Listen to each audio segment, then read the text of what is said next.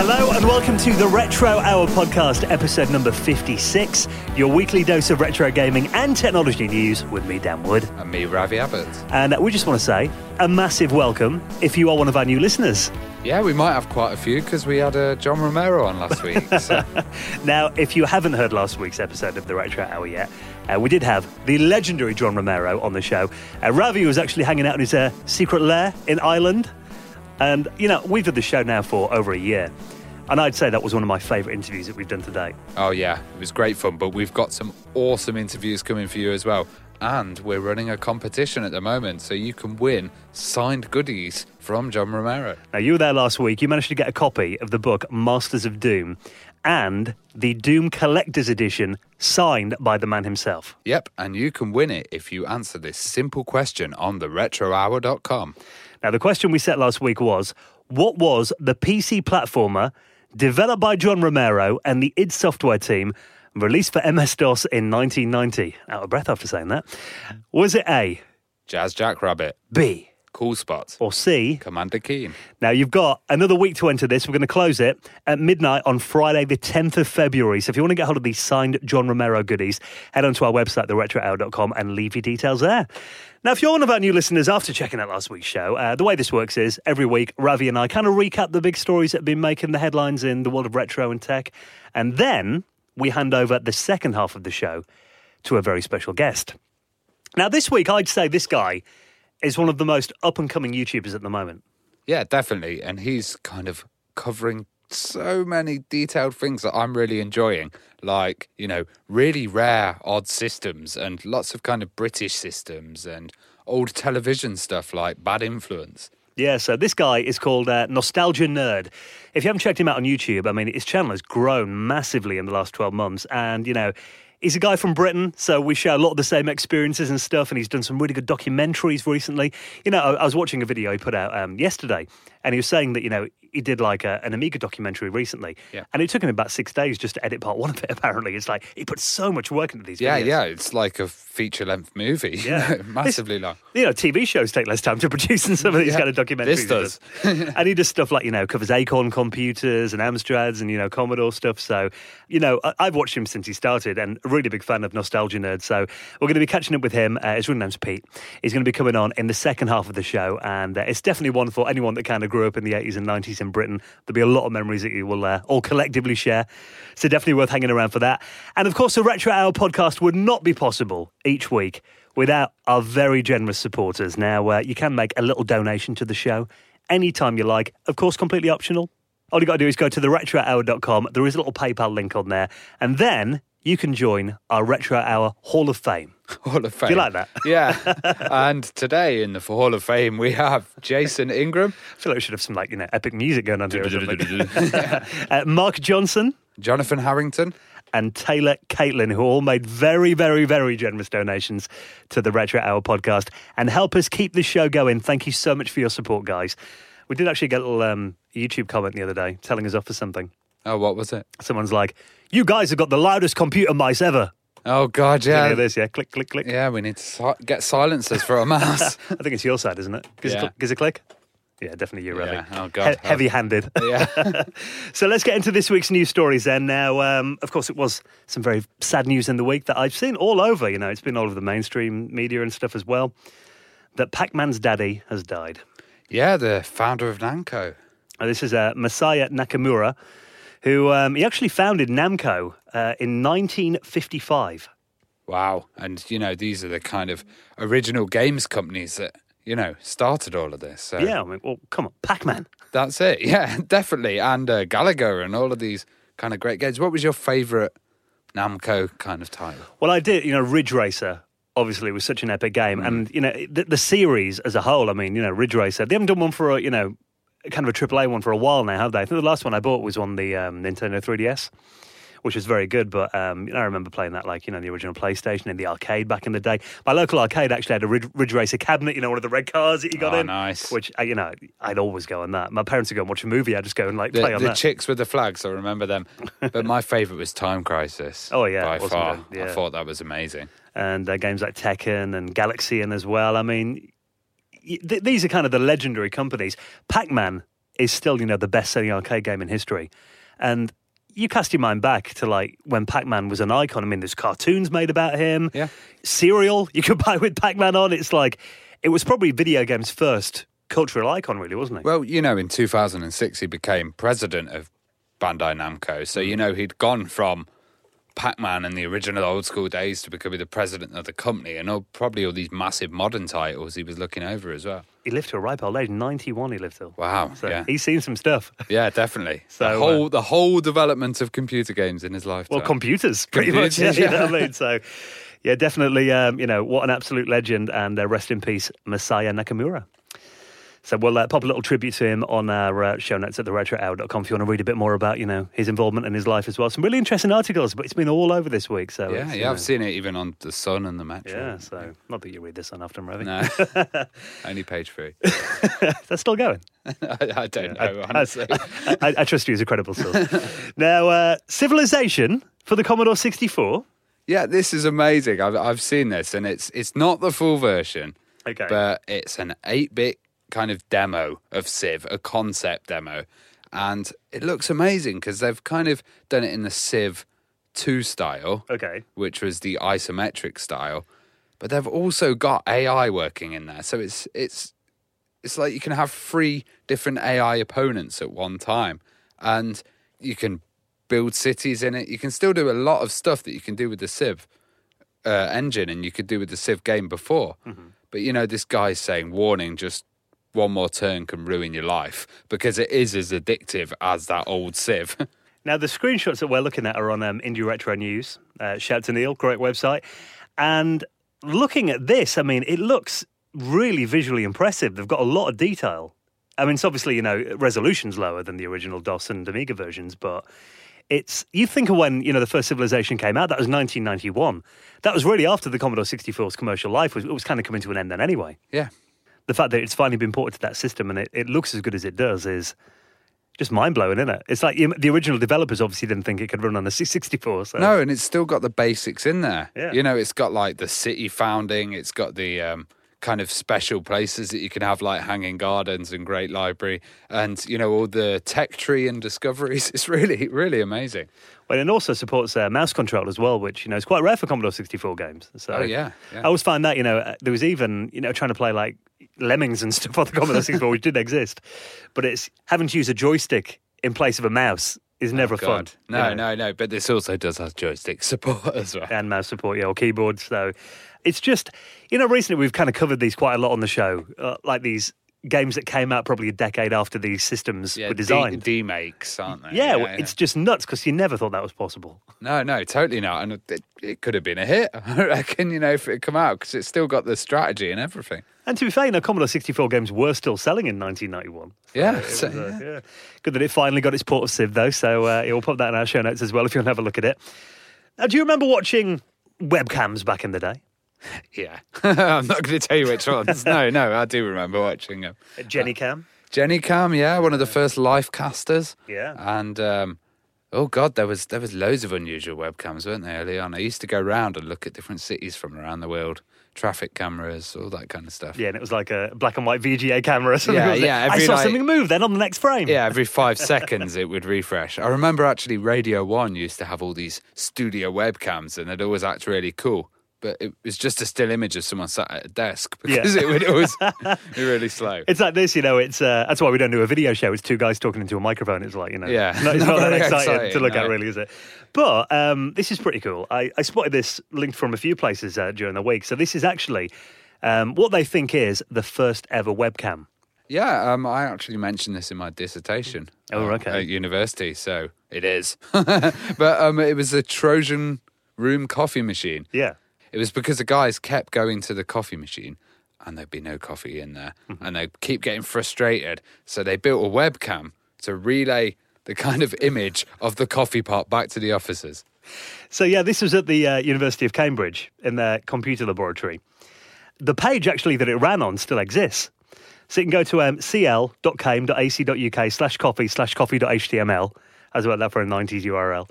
And it actually gives you all the specs there and stuff as well of how this was set up. Now, it started in 1991. On an Acorn Archimedes as well. Yeah, and an Acorn Archimedes. Now you're talking, you know, the World Wide Web was really the spec of that had only been finished around like 12 months before that, hadn't it? Before the web, you know, was in the mainstream or anything like that.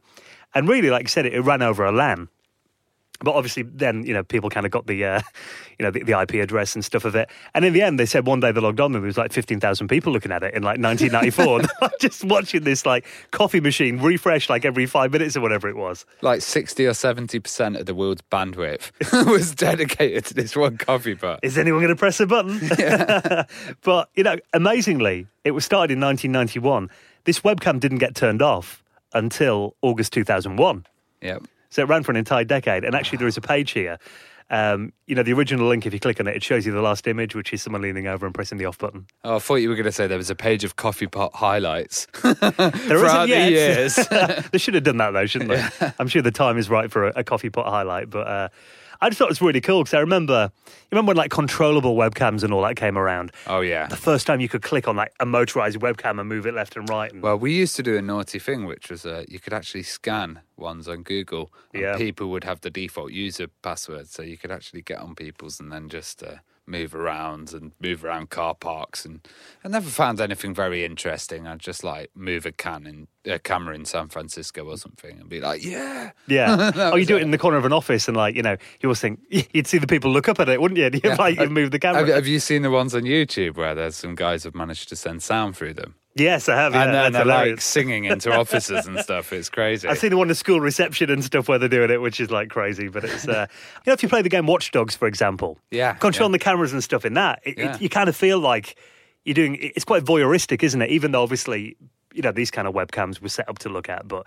you always kind of felt a bit like you're kind of spying on people. Yeah, yeah. Yeah, that's that's what it was like back then, wasn't it? Yeah, well, it was. You know, even if it was just a coffee machine, but but everything. I mean, you, you, look at YouTube and like Twitch and all that. It all came from this Trojan Room coffee yeah, machine, from really, this one little coffee pot. Yeah, so it's uh, a lot of history in that website, and it's called the original page is still up as well. So I'll shove that in our show notes if you want to check it out.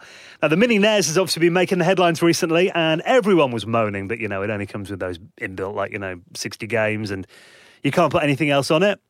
Has that changed?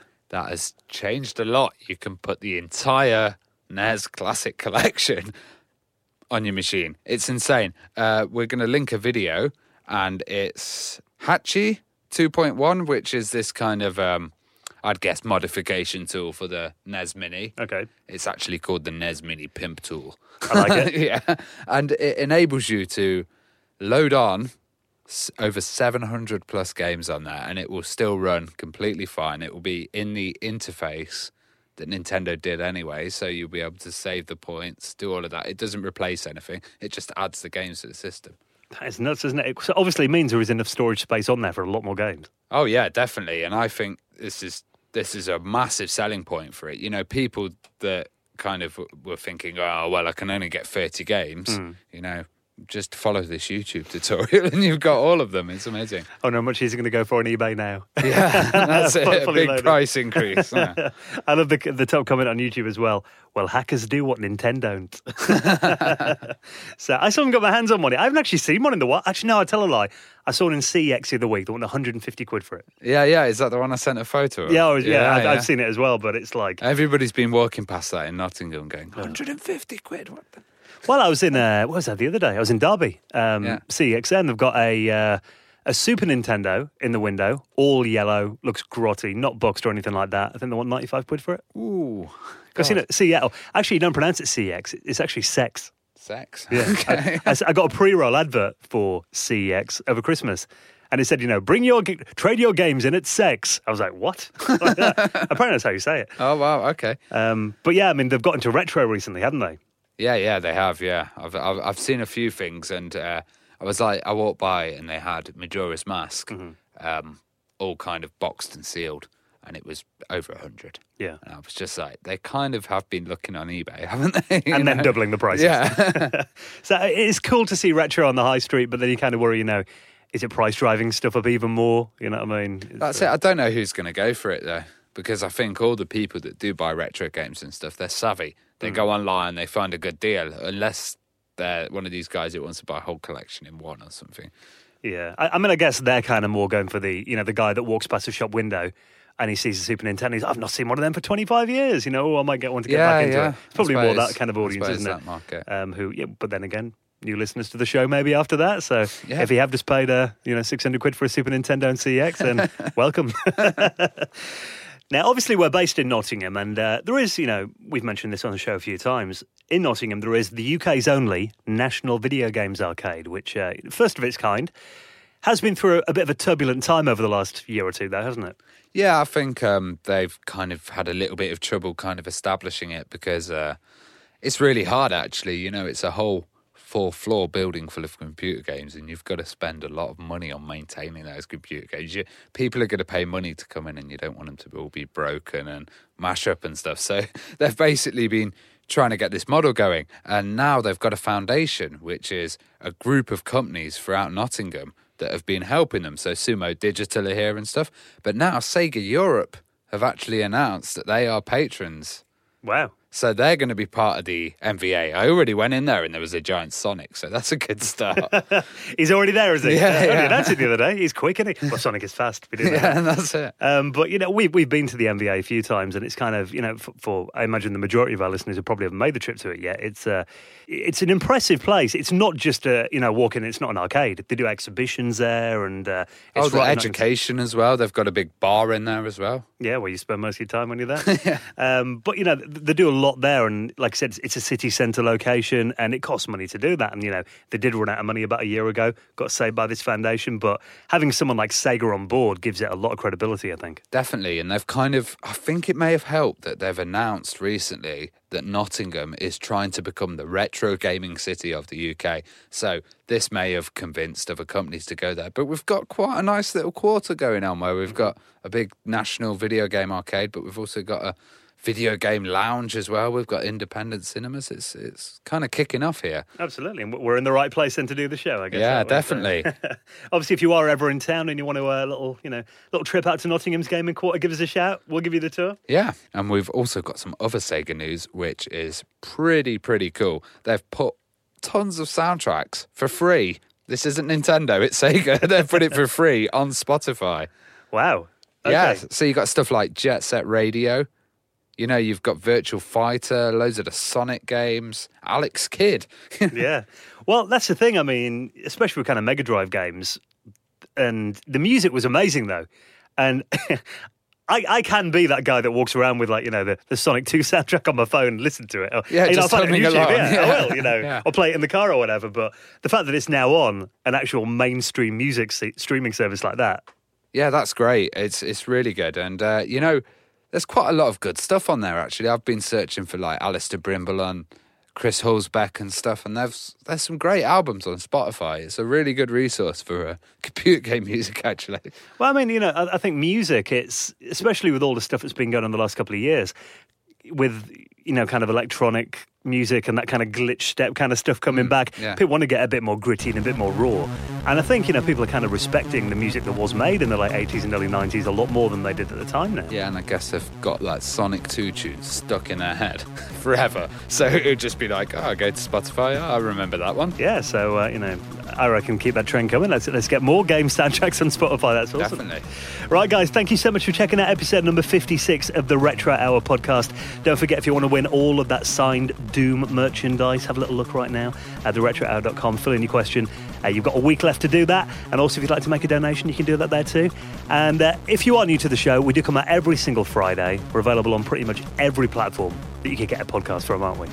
Yeah, totally. Stitcher, SoundCloud, iTunes, everything. Yeah. And uh, a little teaser for next week. Bits. Yeah, if you used to watch that back in the day. Yeah.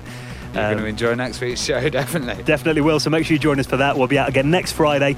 Your little treat before the weekend. And right now, let's get into this week's interview. Uh, we're going to get seriously nerdy. With the nostalgia nerd. And we'll see you next week. Ciao. You're listening to the Retro Hour podcast, and it's time to welcome this week's very special guest. I'd say this guy definitely one of the up and coming YouTubers at the moment. This guy, you know, his channel's just exploded in the last year. Uh, welcome to the show, Peter Leigh, otherwise known as the Nostalgia Nerd. Hello, thanks for having me. Would you prefer to be called Peter or Mr. Nerd? Mr. Nerd's got quite a nice ring to it. Let's let's go with that. well, for people that may not have seen your channel, um, just quickly summarise what your YouTube channel is all about, then. Uh, so my channel uh, originally, I conceived it to be mainly about everything which I had nostalgic to me as a child. I mean, I, I used whenever I see something which I had as a child, whether it's computer or, or whatever, I naturally get incredibly excited about it, and so I needed to get an outlet to put that excitement into. So the channel was originally to just share anything that I found, flea markets and the like, and just wanted to share with other people to see if they would remember. And it's turned into more of a computer orientated because that was always my big love. And recently, well, well, I've done a few in the past, but it's it's more aimed at the hardware side of things. So looking at systems and the companies behind computer systems and their stories, and mainly anything around that. It's, it's always fascinated me the stories between about the hardware. So that's really what I'm concentrating on at the moment. It'd be nice to find out a bit about your kind of history with um, computers and games and hardware. And what was your first ever memory of a computer then or gaming? See, my dad uh, used to be a computer programmer. So he brought back a Sinclair Spectrum for me and my brother when I was about four. So we're talking mid 90, uh, mid 1980s. And that's probably the first system I remember, but it's, it's quite a hazy hazy time being that young.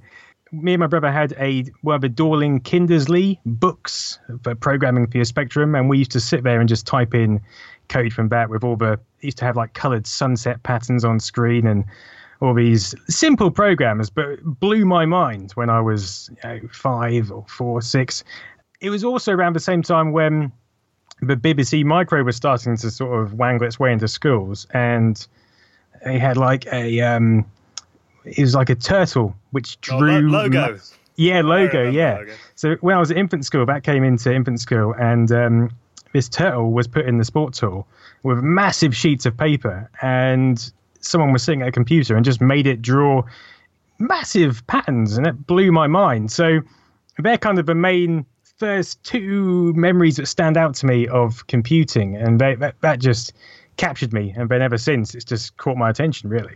It's amazing how um, kids kind of get into gaming so easily, and also coding. You know, this really complex kind of thing that adults sometimes find hard to understand. Kids just take to it straight away. Yeah, yeah. I, I mean, I, I got into that when I was younger. So I was I was programming uh, things through all my youth, and I went on and did programming professionally. But recently, it's just I look back and think how how the hell did I even do that? It's just, I just you just kind of lose the knowledge as you get older. But as a kid, it seemed pretty much straightforward.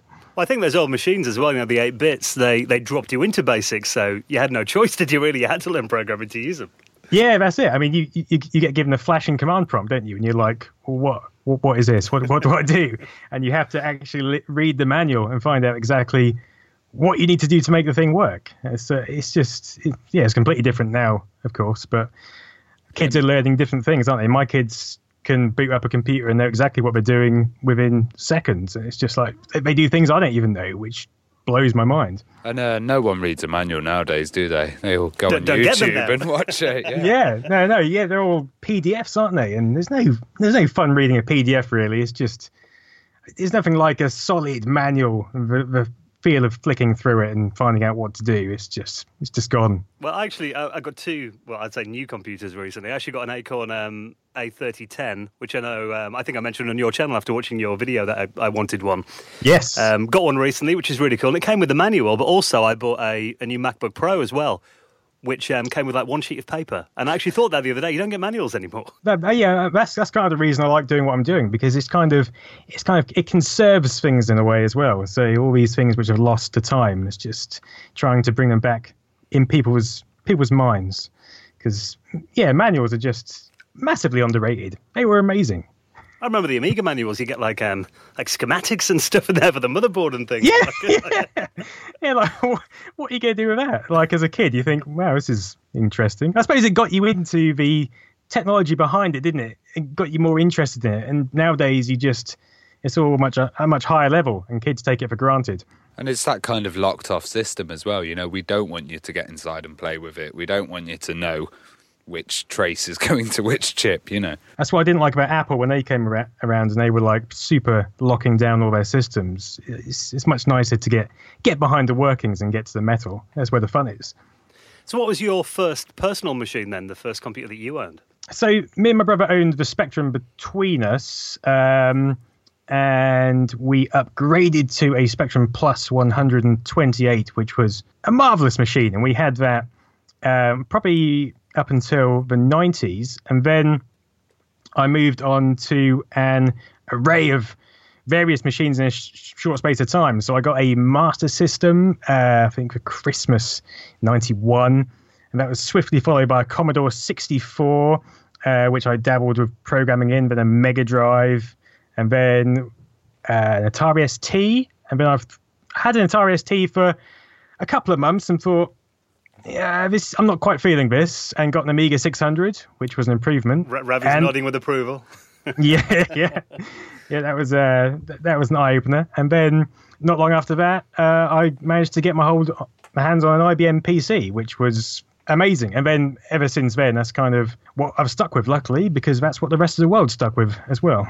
It is interesting that you went through so many systems in like, you know, probably, well, less than a decade, it sounds like. I mean, back then, I, I was reading the other day, there was over 100 different types of computer that you could buy in like, you know, those five years of the early 80s. It's crazy. Yeah, yeah. Um, I, so I had a Spectrum for most for, the 80s, and then between 91 and 94 or 95, I went through loads of different computers. And I think that's where my my love for them really started to come out. I kind of catched on to some, some systems quite late in their lives, so uh, I'd get a lot of them secondhand and realize they were essentially going out of date the moment I got them, and then kind of ask for a more upgraded computer. And it wasn't until I got the PC in '95 where really I felt like I had something which was currently in date compared to the rest of the world.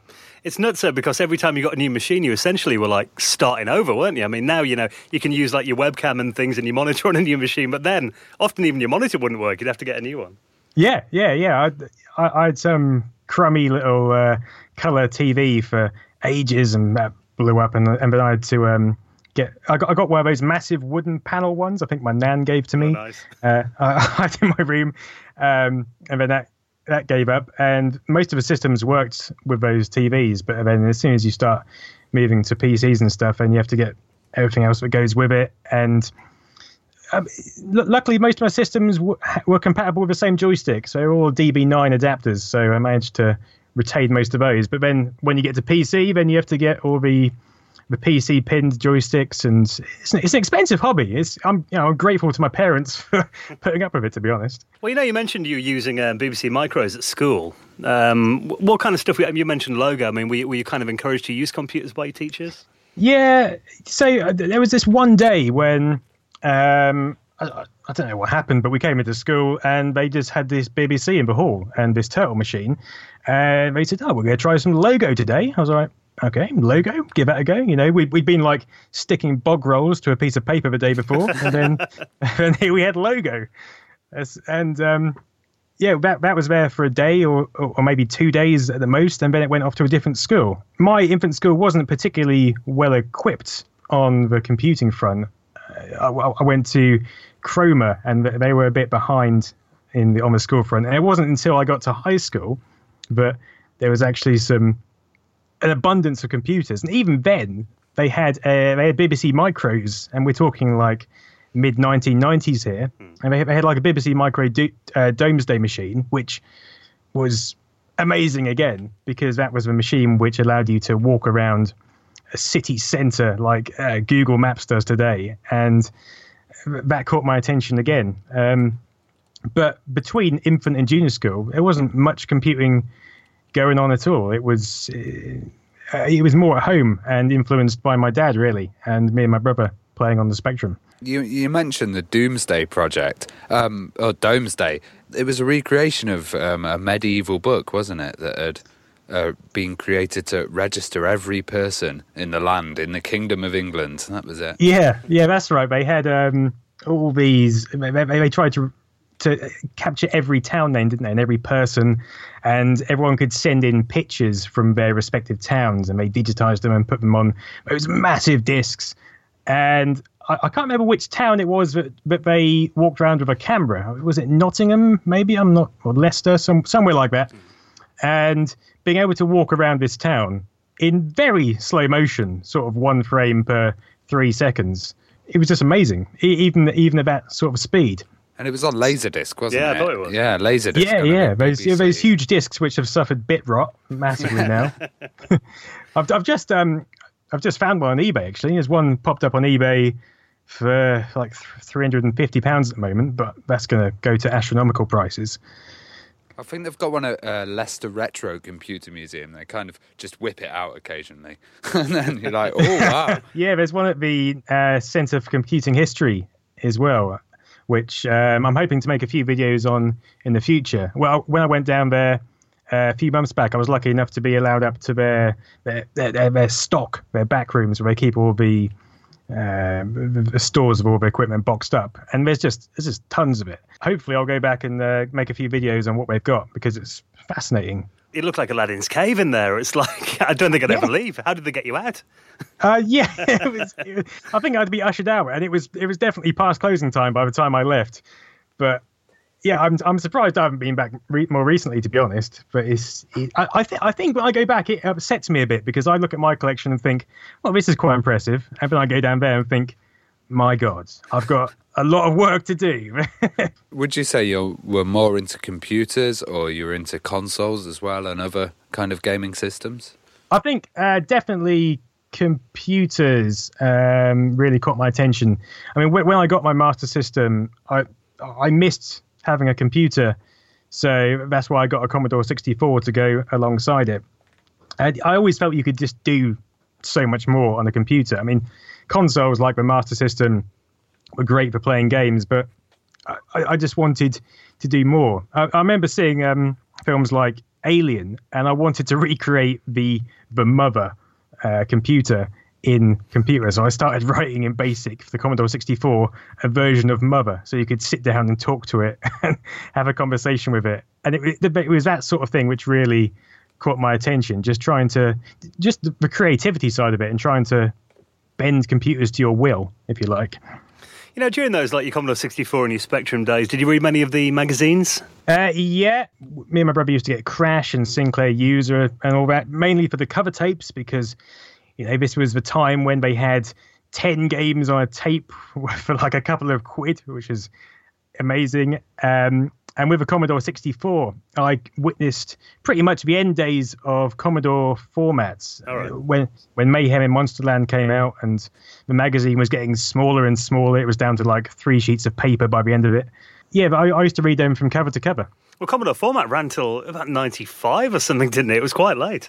Yeah, it did. Um, it- yeah, yeah, it was about mid '95, wasn't it? I think I abandoned it in about '94. Um, I think I still had my Commodore 64 along with my Atari ST because I like to hold on to them. And then I decided to abandon Commodore format and then focus on ST format and read that instead. And then that started to disappear. So it was kind of always a chasing game to keep up with the current technology. Did you um, have like a, a group of mates that were also into the same kind of systems, and did you all swap stuff? And Yes, it, it was strange. At our school, there seemed to be sort of one person from each year who was kind of into it, and we'd sort of amalgamate in the IT room and talk about it. And it, it was it was one occasion we all got accused of trying to put a virus on the school network. so I was like? I don't I don't even know how to do that. But, uh, it was um yeah, I, I kind of had one mate who um I was always friends with from infant school, and we always used to talk about computers. And he was the first one to get an Atari ST when I had a Spectrum, and it was actually his Atari ST I bought in the '90s. And we'd always I'd go around his house and play Gauntlet Two, and Double Dragon, and we just spend the whole afternoon just playing these two play uh, two player games, and they weren't that great, but we were just drawn in massively by them. And when you got an Amiga, it must have been after school X copy parties. Uh, yeah, yeah, yeah, yeah, yeah. When I got an Amiga, um, there was a couple of people in the school who had one, and we used to go around each other's houses and copy things. But I, don't, I don't really know. I don't know if anyone else has this experience where most of my copied games come from. I, I seem to have a massive collection of discs of all these dodgy games. I had no idea where they came from. I just seemed to amass them from somewhere. They, with mine, it was like a family friend would meet someone in a pub and get a copy of like Giana Sisters or something, and then give it to me. It was a really weird way that I collect discs. Yeah, yeah. It's it's it's strange how you came came across them. When I got my Atari ST, actually, I had like some sort of moral dilemma, and I I got a load of pirated discs with them, and I decided to wipe them all because they were all illegal. And that, that's a decision which I've regretted ever since because there was some amazing games on those discs. But I, I just thought, oh, I can't, I can't keep these. The police might come around. That's the uh, Andy Crane influencing you there. Yeah, Andy, Andy Crane talking about police and stuff scared me witless. well, we've had like you know people that have worked on the the magazines and stuff back in the day on our podcast, and they used to write you know piracy is bad articles, you know, while writing it on a pirated like word processor. It's like yeah, yeah. I remember, I remember seeing those. I actually read an article when I was doing some research for a video the other day, and um, they interviewed a police officer about pirating games and he was so blasé about it. He was like, "Ah, oh, we don't really bother, mate. We're not, we're not too interested." At the end, they had to put like this disclaimer about you shouldn't copy, you know, software. But this this guy just didn't care. He was more interested in catching proper criminals, apparently. you know, going back to the late eighties and early nineties, obviously the arcade scene was massive then. I mean, were you were you very involved in that? Did you go to the arcade very much? Yeah, um, I mean, living in Cromer, which is a seaside town in Norfolk, uh, there were many, many arcades, and we used to go down to them and play all the latest machines. Uh, I remember Turtles was great machine. Used to love that. Chase HQ was probably my favorite uh, machine, and there was it was RoboCop, and this was the days when Sega were big in the arcades and had E SWAT and Final Fights those are for me the, the glory days of the arcade in my eyes. I always remember the uh, T2 machine, uh, Terminator 2 machine with the big guns. Uh, yeah, every seaside yeah. place. Yeah. I remember seeing that. I remember especially when that came out on the Mega Drive because I had the Menacer, hmm. and that was quite mind blowing because it had digitized graphics. Yeah, which was impressive, especially for the Mega Drive. I always remember we'd do like um, Simpsons Arcade because obviously all the family can play on that when you get, go to the seaside. Yeah. And uh, do you remember? I don't know if anyone else remembers this. It was a thing called um, the Sega um, R360. This kind of weird thing you sat in. It was like a like an afterburner kind of game in there, and it would actually spin round, and you, it was about three quid to go on it. Oh, did it go upside down? Yeah, it was like kind of a flight sim that you know it was like a, a dome thing. You sat inside and it just spin round. It was. I, did, I didn't. I didn't realize we even had them. I thought they were uh, J- Japan only. I always wanted to find one. yeah, there's one in Scarborough. That's where I played. Is there? Yeah. Well, there was. There was yeah, it was about 25 years ago. Probably sure now. covered in go. vomit. yeah, yeah. yeah I'm gonna go and check. Five minutes. but the, I mean, Sega were really innovative back then, though. I mean, they were really pushing the boundaries in the arcade. Yeah, they? They, they had like a massive arcade in London, didn't they? Their yeah. own place, their own carpets, and all sorts of things going on. But um, you, you, can still get it, it, because obviously Norfolk is highly rural and possibly inbred. There's machines all over the place in Norfolk in these like like holiday homes. Mm. Um, so if you go to like uh, to, to, to these seaside camps, I went to one the other day, and they always have like a small selection of machines stuffed in the corner. And most of them aren't working, but you occasionally get like a working Chase HQ cab or something, still with the original 10p mechanism. And it's just, I just love doing stuff like that and going and finding these old machines. Well, I notice you like to cover lots of different different types of systems as well, and the Dragon 32 as well. I never see any coverage of that anywhere, and it's a very strange Welsh computer. Could you tell us more about that? yeah, so I think I think the more bizarre and uh, unknown the machine is, the more I find it endearing and want to cover it. So in, in, the 80s, I didn't even know about the Dragon 32 at all. It's only recently that I've come across it and unearthed all these these bizarre niche machines. And things like the Dragon 32 really appeal to me because because it, it seemed to have quite a big following of its own. And the more you look into it, the more you see there's there's like still a massive loyal community of fans about these machines and like the Oric one and they have their own sort of personality, and and the games on them they're, they're quite they're quite specific. Like like the Dragon 32's color palette is quite garish, which I quite like, and it's got a game on it called uh, the Phantom, which is like an early first person shooter game. Nice. And you can walk around a maze, and you've got to get away from these phantoms. A bit like the that dinosaur game on the ZX81.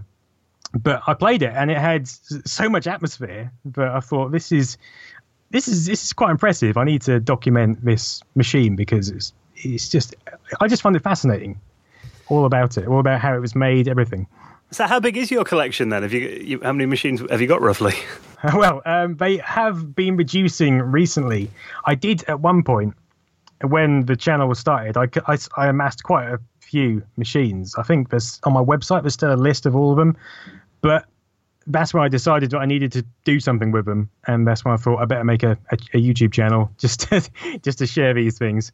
But um, recently, I've been sort of making videos about machines and then selling them to make room for new things and to raise some money, and then getting a, another machine in. So recently, I've just managed to get hold of two Amstrad CPCs to make my Amstrad CPC video.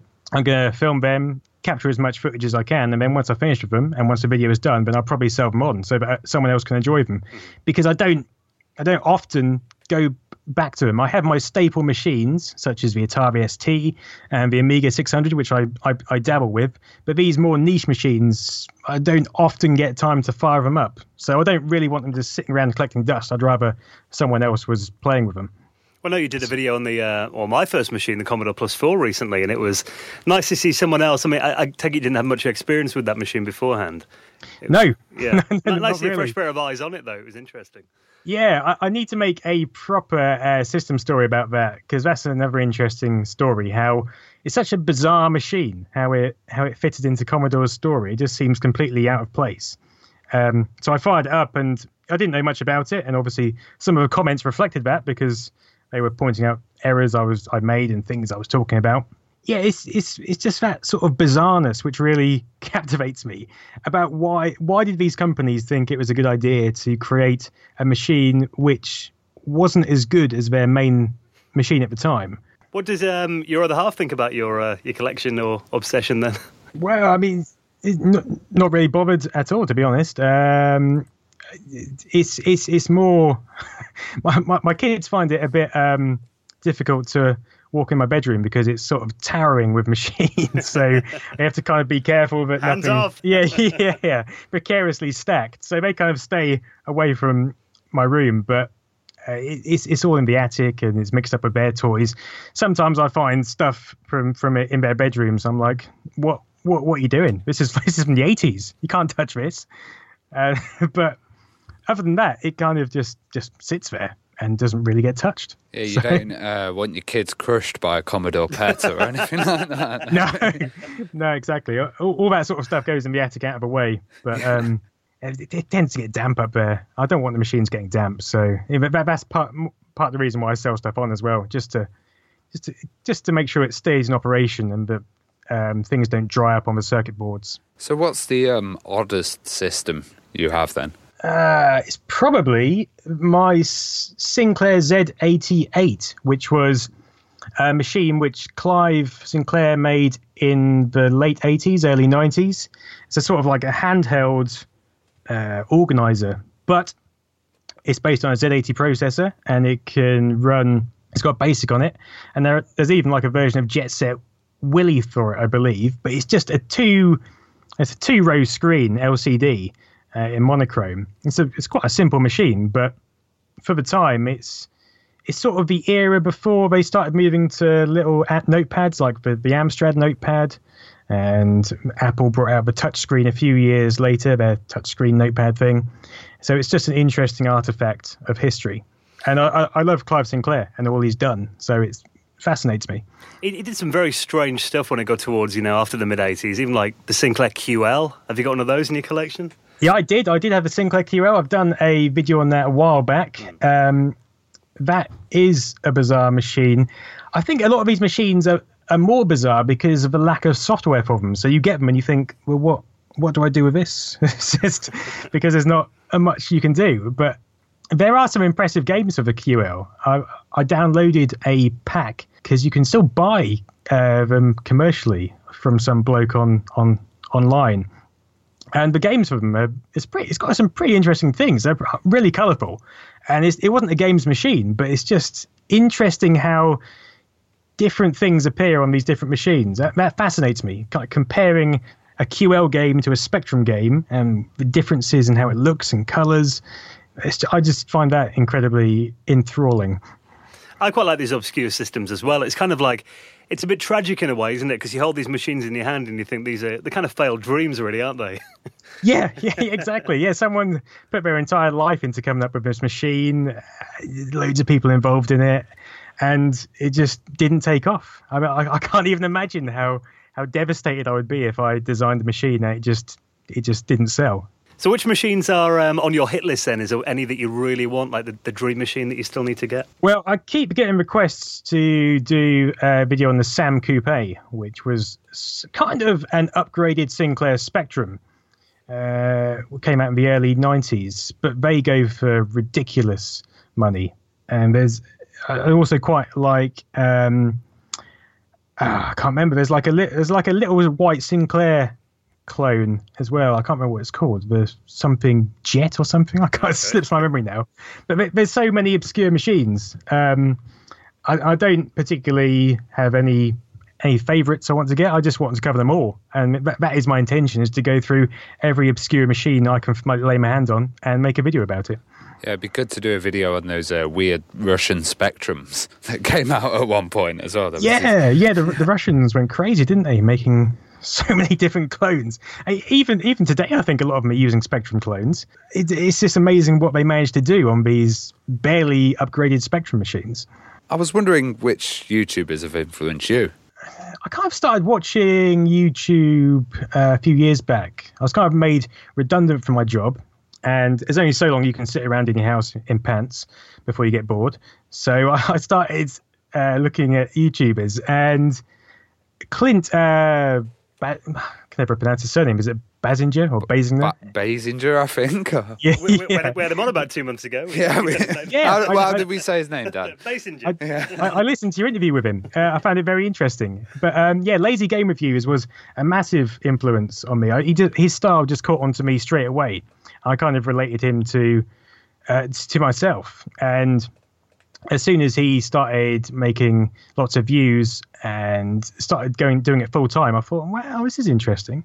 Maybe there's something in this. You know, maybe I can start making videos as a hobby and see where it leads to. And the other uh, YouTuber who really caught my attention back then was a guy called Dan Wood. Never really impressed with his video. oh well, yeah, I, I'm always trolling his uh, videos. In my comments. no, no, I, I do agree. I think Dan's videos uh, were out there really early. So yeah, that, they, that they really were. helped establish stuff, you know. And there, there wasn't um, there wasn't many other sort of people doing Amiga stuff, um, but so it really caught my attention, and uh, I, I would say LGR and Dan are the two main influences of what I do. Uh, there, there, was another bloke called um, Terry Stewart. Have you heard, oh, heard yeah. of him? Yeah, yeah, So I used to kind of watch his videos to to send me to sleep, but not in a bad way. I mean, they're, they're quite um, interesting videos, but they just caught my attention. Oh, they're very in depth, aren't they? Yeah. They're massively Yeah. long. Those ones, yeah. Yeah, very interesting, and I, I, that's probably a- another reason why I started to get so interested in the hardware side of things. Well, at the moment, you've been doing these kind of long form documentary um, style videos. I know your last couple have been about the Amiga story, which, you know, Ravi and I have been into the Amiga all our lives, but these, I'd say, the most in depth YouTube videos I've ever seen on the Amiga. Um, there must be a lot of work goes into making those videos. Yeah, yeah, there is. Um, the first one probably didn't take as long as the second one, but it, it, it they, they generally involve. It takes me about a week to write the script because there's an immense amount of research that goes into it. I, I, I tend to cross compare websites and people just to make sure that the information I've got is as accurate as possible, and then write the script. And then the longer it gets, the more I think, my God, this is going to take a long time. But, but, but it normally takes about a week to make the script, a week or two, and then editing the video takes probably another week or two. And this is like sort of five, six hours a day just working on make, making these videos. And so, so when it's done, it's quite a relief. And if it goes down well, then all the better. But they do take a long time. Well, to me, it's the kind of it's the complete. Well, not the complete story of Amiga, but it's the story up to a point of the '90s. Uh, the point before it goes all absolutely bonkers, and you probably would take about a year to cover that, all the drama that happened in between. But you Yeah, cover it really well, I think.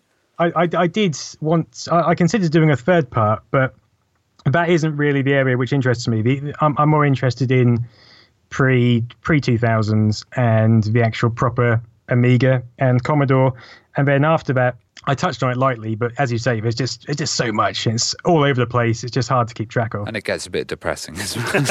yeah, yeah, it does. It, it, it- we, we sort of enter the depressing stages of retroism, don't we? Where things get old, and it's like, nah, I don't, I don't want to talk about that. Some of your videos I really like are the ones where you um, sit down and you just put bad influence on and uh, kind of do commentary over them.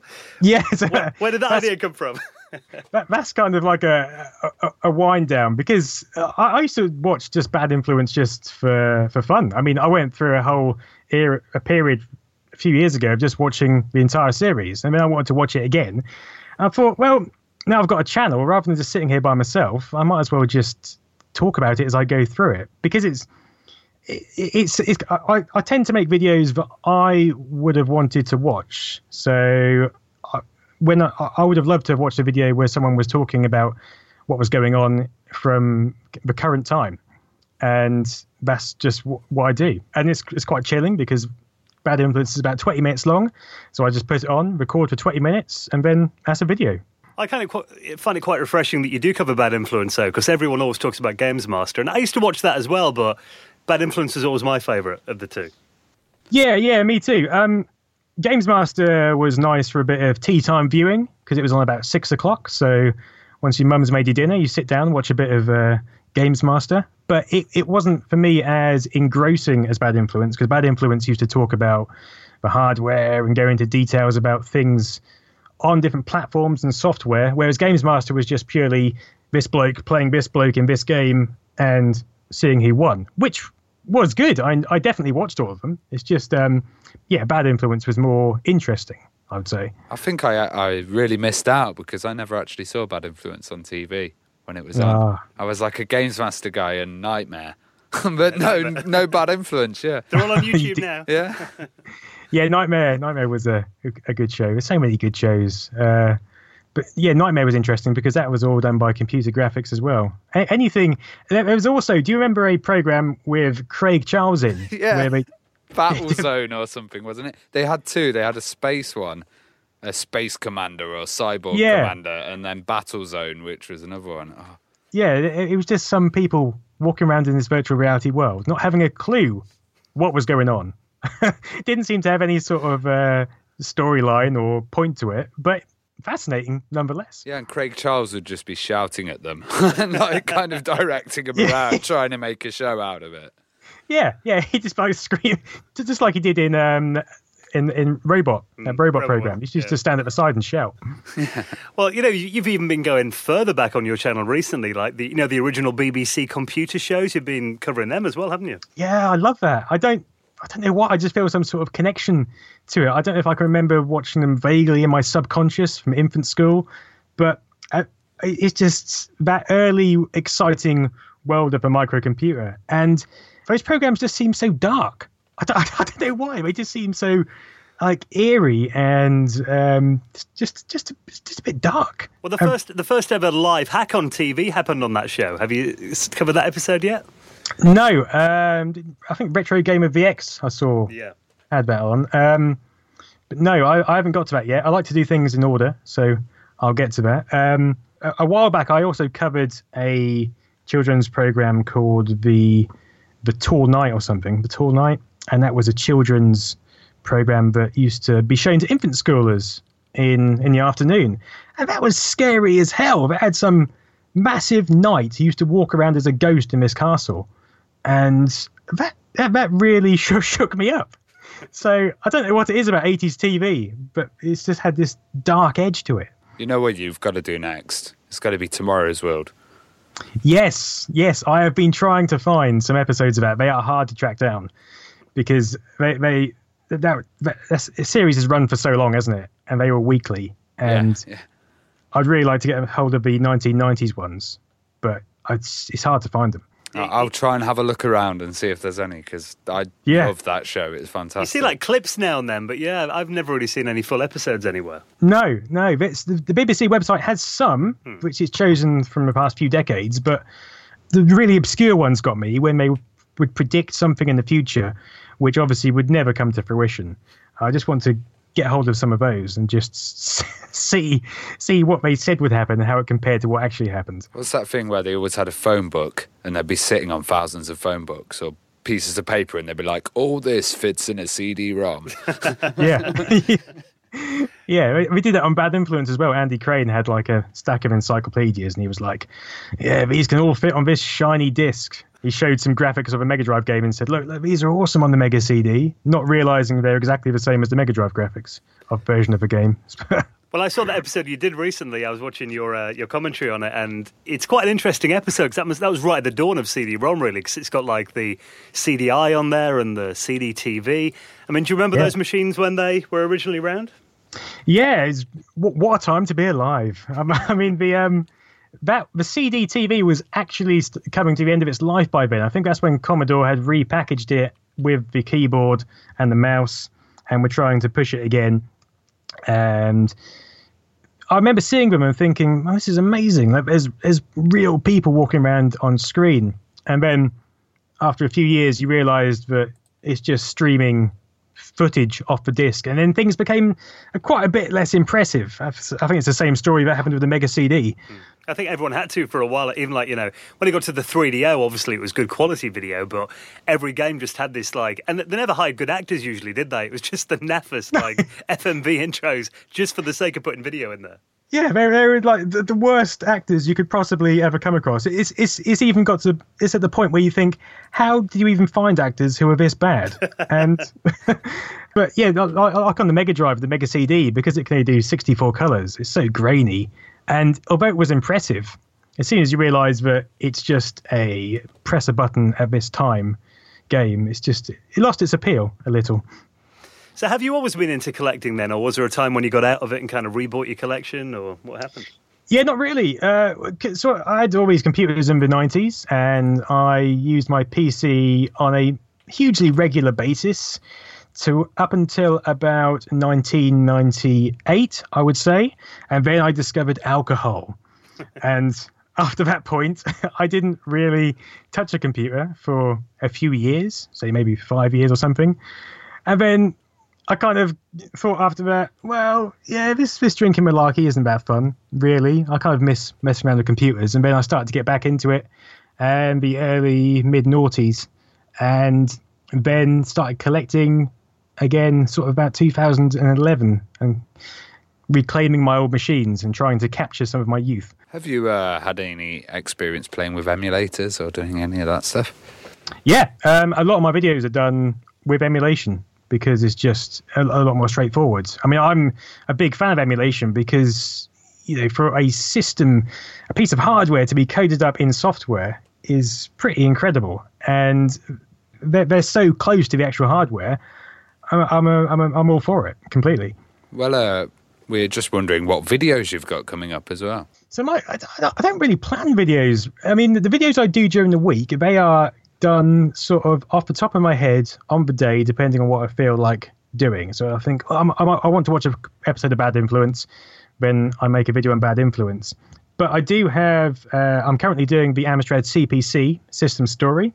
I put a poll out to my Patreons, and they decided by a sliver that the Amstrad CPC should be next. So that's what I'm going to be focusing on. But I've just finished the script, and that's taken me the past week. So I'm going to be editing it out, and that's going to. It's, it looks like it's going to be a multi-parter because it's gone on for a lot longer than I had envisaged. And after that, I might look at the Lynx, I think, or possibly the Atari 400 or 800 series. The Amstrad is interesting because at the moment it's you know I see a lot of games are getting ported to it. Like Pinball Fantasies is on there now, isn't it? And it seems to be a Yeah. system that's getting a lot of attention all of a sudden. Well, it's such a it's such it's quite an impressive machine when you look at it. it. It is in a lot of respects better than the Commodore 64, apart from the sound chip. But it, it's got the speed of the Spectrum and the color palette of this Commodore 64, and you can just do some impressive things on it. And especially with the the, the, the Plus hardware, which came out in the 90s, that was so underused. It's only it seems recently that people are starting to get a handle on it. I think there was a an Amstrad CPC competition just at the end of last year, and there's some games came out of that which looked amazing. All right, here's a question that um, might be a bit difficult to answer. I know it would be for me. You're on a desert island. You can have just one machine and one game. What would it be? um, probably I would choose a Game Boy because I'm assuming the desert island probably doesn't have power, uh, and Tetris with its extensive battery life. So at least I'll be able to play that for a, a good uh, few hours before I decided what to do. Before you ate the Game Boy. yeah. yeah, maybe. Well, really appreciate you joining us this week on the show, Mr. Nerd. We thoroughly enjoyed it. Oh, it's been great. Yeah, thank you. And uh, if people want to find your channel, then, if they haven't come across it yet, um, where can they find you? Uh, I would personally type in Nostalgia Nerd to any good search engine, Google perhaps, although others are available, and uh, go from there. Excellent. We'll keep up the good work on the channel. Thank you.